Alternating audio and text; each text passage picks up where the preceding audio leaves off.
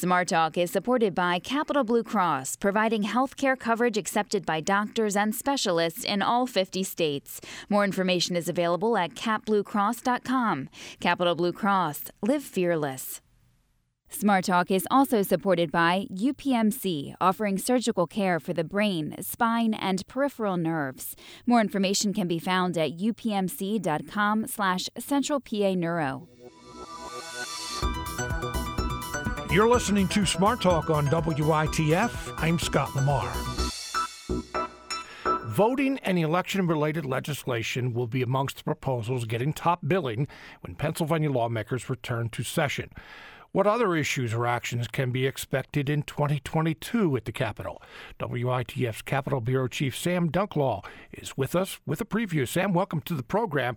As I said, uh, much of what uh, the legislature is looking at, at least the headline issues, have to do with uh, elections. Let's start with redistricting. This is one that, uh, you know, 10 years ago, if you would have said something about redistricting being a priority issue, many people would have wondered why. Not anymore. It is a priority priority issue. Yeah, it, it's funny you mentioned that, Scott, because I was chatting with some uh, some state capitol colleagues about that. Um, uh, one of the folks from the AP had said I was one of the only people writing about redistricting uh, when it was happening ten years ago. Um, you know, and the reason that redistricting has gotten so much attention, at least here in PA, you know, is because of the uh, the actions by the state supreme court uh, back in 2018 um, uh, the the massive amount of attention that that that, that brought has now uh, refocused the conversation for this next uh, drawing of maps. So yeah, so um, I, am glad that we're starting with redistricting because I think there's no more important uh, state story happening right now. Uh, you know, it bears repeating, Scott. You've probably heard this from a number of folks over the last couple of months, but I mean, this is the process that's going to determine uh, elections for state House, Senate, and congressional seats for uh, the next 10 years. Now, it's, it's not the only thing that determines elections, but uh, it, how a district is drawn certainly does um, have a lot to do with what representatives are, are elected and the quality of that representation. So, um, to just give you a top line level of where things stand right now, um, the congressional map is drawn by state lawmakers. Uh, right now, state lawmakers are moving the bill that contains the map that was amended by the House State Government Committee to the House floor. Uh, House members will be debating that. Um, we're expecting to see some changes coming on the map. We don't have details on that just yet. But once that happens, then it moves to the Senate and then off to uh, the governor's desk. And the governor has come out uh, in recent days uh, saying that he is opposed uh, to this map. Uh, and as far as the state house maps go, uh, a five member panel draws those. And they are waiting to wrap up a public comment period that lasts at least 30 days. So we could be looking at um, a final version coming up for debate and discussion in that in that panel within the next couple of weeks here. Okay, so why the opposition? uh, for the congressional maps, at least as far as Governor Wolf goes. Uh, uh Governor Wolf points out that uh, the, the the map is a Republican gerrymander, uh, and there there is at least one data point uh, from a nonpartisan uh, mapping analysis website that, that backs him up on that. Uh, this website's called Dave's Redistricting App. Uh, for those folks that don't know about it, I, I would encourage to check it out. Um, you can see the, the current versions of both the congressional, House, and state Senate maps. We have a story that links to those. Um, that data point is DRA looked at how the districts are drawn and uh, the number of folks that are, are, are in those districts and the voting patterns of them since 2016. And, and they called the map anti-majoritarian, which means that even though candidates uh, on the Democratic side would likely win more than half of the total votes across uh, congressional districts statewide, uh, they would, uh, you know, even though they would probably receive that number of votes, they would likely only win less than half of the congressional seats based on how the map is drawn.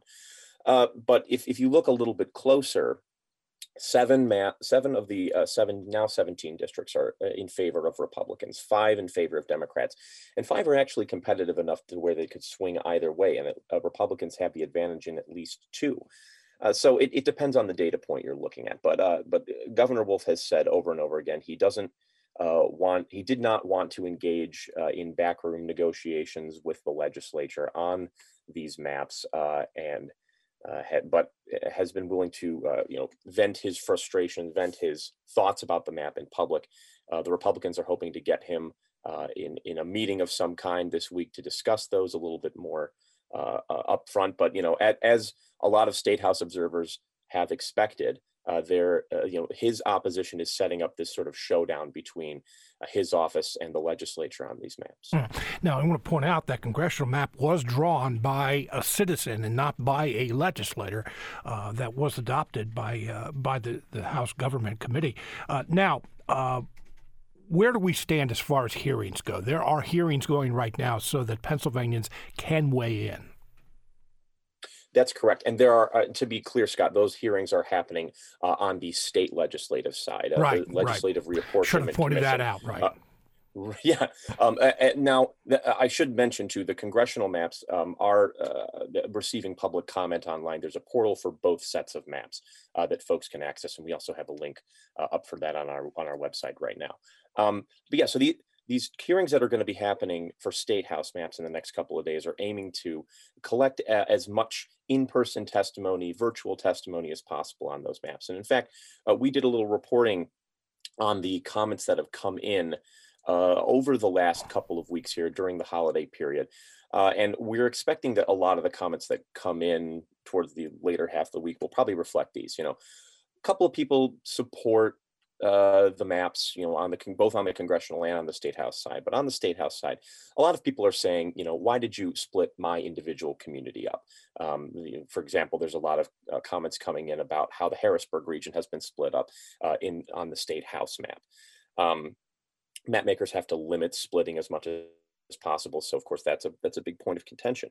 Um, people have also said, uh, for example, the state house maps uh, protect incumbents too much. Uh, there is some data that supports them on that. At least uh, 12 uh, districts, uh, you know, these 12 members rather have been drawn into districts where they would have to face an incumbent, and at least in one case, an incumbent that has been sitting in that same seat for uh, for decades. Uh, so th- this is going to be the chance for the public to come in to weigh in, and this, at least on this on the state legislative side, is supporting this claim that lawmakers have been making uh, for months now that this would be an open process, transparent, different uh, than it was in the past. Uh, let's switch gears for just a moment, uh, Sam. Uh, House Bill 1800. Now, I hate to identify a bill by its number, but just so you know, the public, I'm sure, won't be walking around saying, oh, that House Bill 1800. But it is an election reform bill. Tell us about it. Yes, that that's how it's been framed. Um, it, what it would do, uh, you know, we've reported on this bill uh, for a number of months now, uh, a number of different things, and the, the top line things uh, are, are to number one, make election day easier for counties. Uh, counties have said over and over again uh, that they need more time to be able to count ballots ahead of election day. Um, and also, you know, another way to look at this is that this bill would help quell some of the puffed up claims from contingents of the public about the potential for voter fraud in, in future elections. So ID would be required each time you vote. Um, and the, the ID that is uh, allowed under the law runs the gamut. Supporters uh, counter the opposition's argument that you know you need something like a driver's license or a passport each time. And what about the people that don't have that? They counter that by saying, well, folks could go to their county election office and get a laminated voter ID card, and that would satisfy the requirement. Uh, the bill was interestingly amended uh, to uh, allow counties to get reimbursements for election administration costs because of how expensive it is to run an election. Counties have had to shoulder that uh, virtually all by themselves, but the state would be able to yank those reimbursements if counties don't have most of their uh, votes counted within six hours after the time the polls close. So right now we're waiting for a final House vote on that. Um, we're not really getting a clear signal about where the governor stands on that, but he has said in the past that he's against expanding voter ID. And when does the legislature come back into session? Uh, right today is a non-voting session, uh, but the uh, House will be back in on January 10th. What about so the Senate? Monday. What about the Senate? Senate, the Senate, I believe the same. Okay. Uh, just uh, Sam Dunklau is, uh, excuse me, WITF's Capitol Bureau Chief. Sam, thank you very much for being with us today thanks for having me, Scott. Oh, and by the way, uh, Senate comes back in uh, Tuesday next. That is uh, January 18th. Okay, all right. So it was a week after, uh, just a week after uh, the, the House. Almost had it. Sam, thank you very much for uh, being with us today. You're listening to Smart Talk. I'm Scott Lamar.